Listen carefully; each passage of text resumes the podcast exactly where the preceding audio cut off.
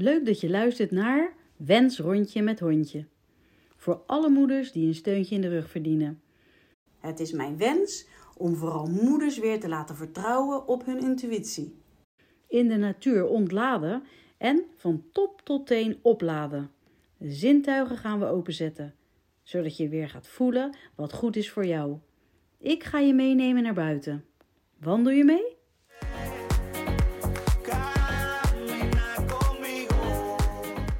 Jaloerse joekels. Die zullen er altijd zijn. En daar kan je je maar beter niks van aantrekken. Want mensen vinden altijd wel iets waar ze commentaar over hebben of over willen lullen. Sinds kort trek ik me er ook niks meer van aan. Het zegt namelijk heel veel over de ander in plaats van over jou.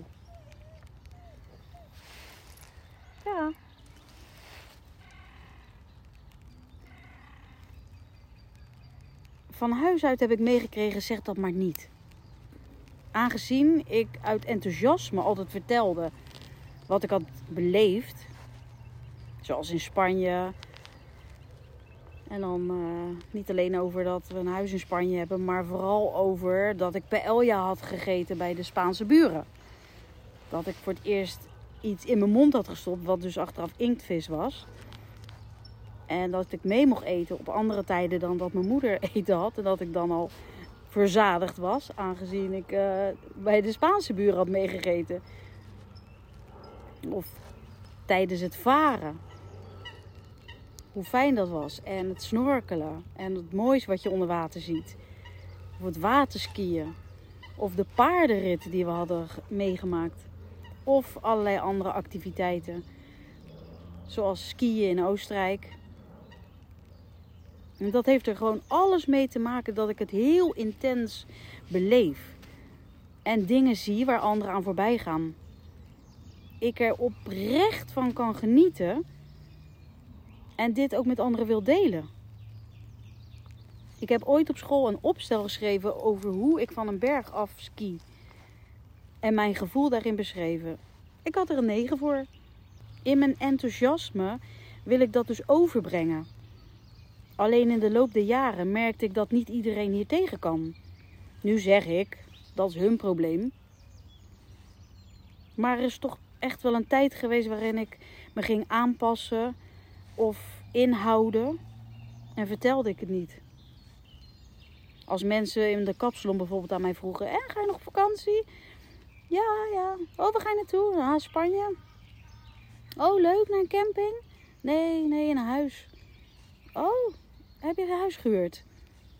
Nou, uh, ik ga naar mijn ouders, die hebben een huis in Spanje. Dus, uh, oh ja. Oh, fijn, ja, ja, zeker.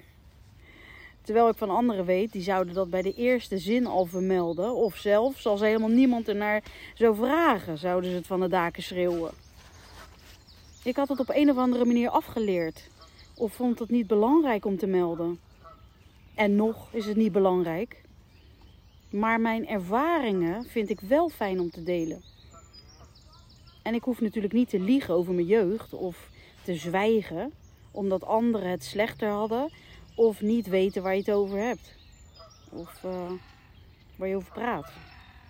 Je hoeft je niet kleiner te maken, zeggen ze wel eens. Nou, nu zijn we bij ons in de familie al niet groot. Dan blijft er straks helemaal niks over.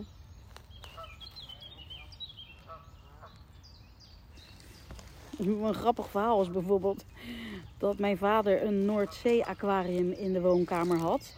Van 1,50 meter. Dat is net zo groot als mijn moeder is. en ja, dat vond hij heel leuk. En tijdens een duik nam hij dan dieren mee naar huis. Oh, ja, om in het aquarium te doen. Maar ja, mijn moeder die was dus op een dag uh, in de woonkamer en er liep dus een krab door de kamer. Die was dus via de bedrading van het koelsysteem eruit gekropen. En mijn moeder heeft in haar eentje die krab dus gevangen, deksel eraf gehaald en plop, krab weer terug in het water gezet. Nou, dat vind ik toch best leuk. En dapper voor zo'n klein wijfie. Oh, zo was mijn moeder eigenlijk wel vaker dapper. Want mijn vader was avontuurlijk. Vooral alles en wat met water. En had te maken. En mijn moeder kon eigenlijk niet eens zwemmen. Zij zwom als een soort zeepaardje van het uh, Noordzee-aquarium. Rechtop. En als wij dan naar haar toe kwamen zwemmen, zei ze altijd: Nee, nee, niet aan me gaan hangen hoor, niet aan me hangen. Terwijl we met mijn vader allerlei onderwaterspelletjes oefenden. En dat doet hij eigenlijk nog steeds met de kleinkinderen. Om ze sterker en zekerder en vertrouwd te maken met het water. En zo geldt dat ook voor het vertellen van je verhalen, je ervaringen en hoe je het beleefd hebt. En de een maakt minder leuke dingen mee dan de ander. Maar dat betekent niet dat de leuke dingen niet verteld mogen worden. Ik vind eigenlijk juist wel dat die juist wel verteld mogen worden. Daar kunnen nog goede dingen uit ontstaan. In plaats van dat mensen jaloers worden, kunnen ze ook denken: oh leuk, dan ga ik ook eens proberen. Of voor sparen om die ervaring te beleven. En heel veel mensen klagen ook, hè? Maar veranderen niks aan de situatie. Dus blijven erin hangen. Je kan je, snel, je kan je geld heel snel opmaken. Maar je kan ook voor iets sparen wat je graag wilt beleven. En dat is heel veel waard, een beleving. Dan maak je herinneringen.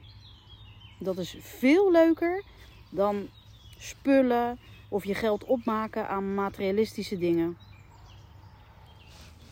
En als ik de verhalen hoor van anderen, dan denk ik toch dat wij het ook heel erg veel gedeeld hebben met vooral de opa's en oma's die altijd meegingen met ons. Zowel met de winter als de zomervakanties. Iedereen ging gewoon mee. Iedereen at mee. Dat is toch gezellig? Samen delen. Dat is toch veel leuker, samen delen. In plaats van afgunst en jaloezie. Ah, boh. Echt. Ik heb er echt hekel aan. Het beste is om je te omringen met mensen die dat waarderen en negatieve mensen op afstand houden. Vooral de jaloerse joekels.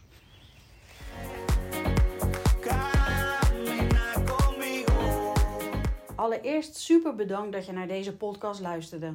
Ik hoop je wakker te schudden om altijd te blijven vertrouwen op je eigen intuïtie.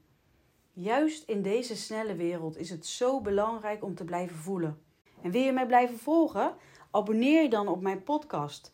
Wens rondje met hondje. Gewoon even klikken op abonneren. Via Instagram, vertrouw op je intuïtie, kan je mij ook contacten. Een screenshot maken van de podcast, dat is ook heel leuk. Dank je.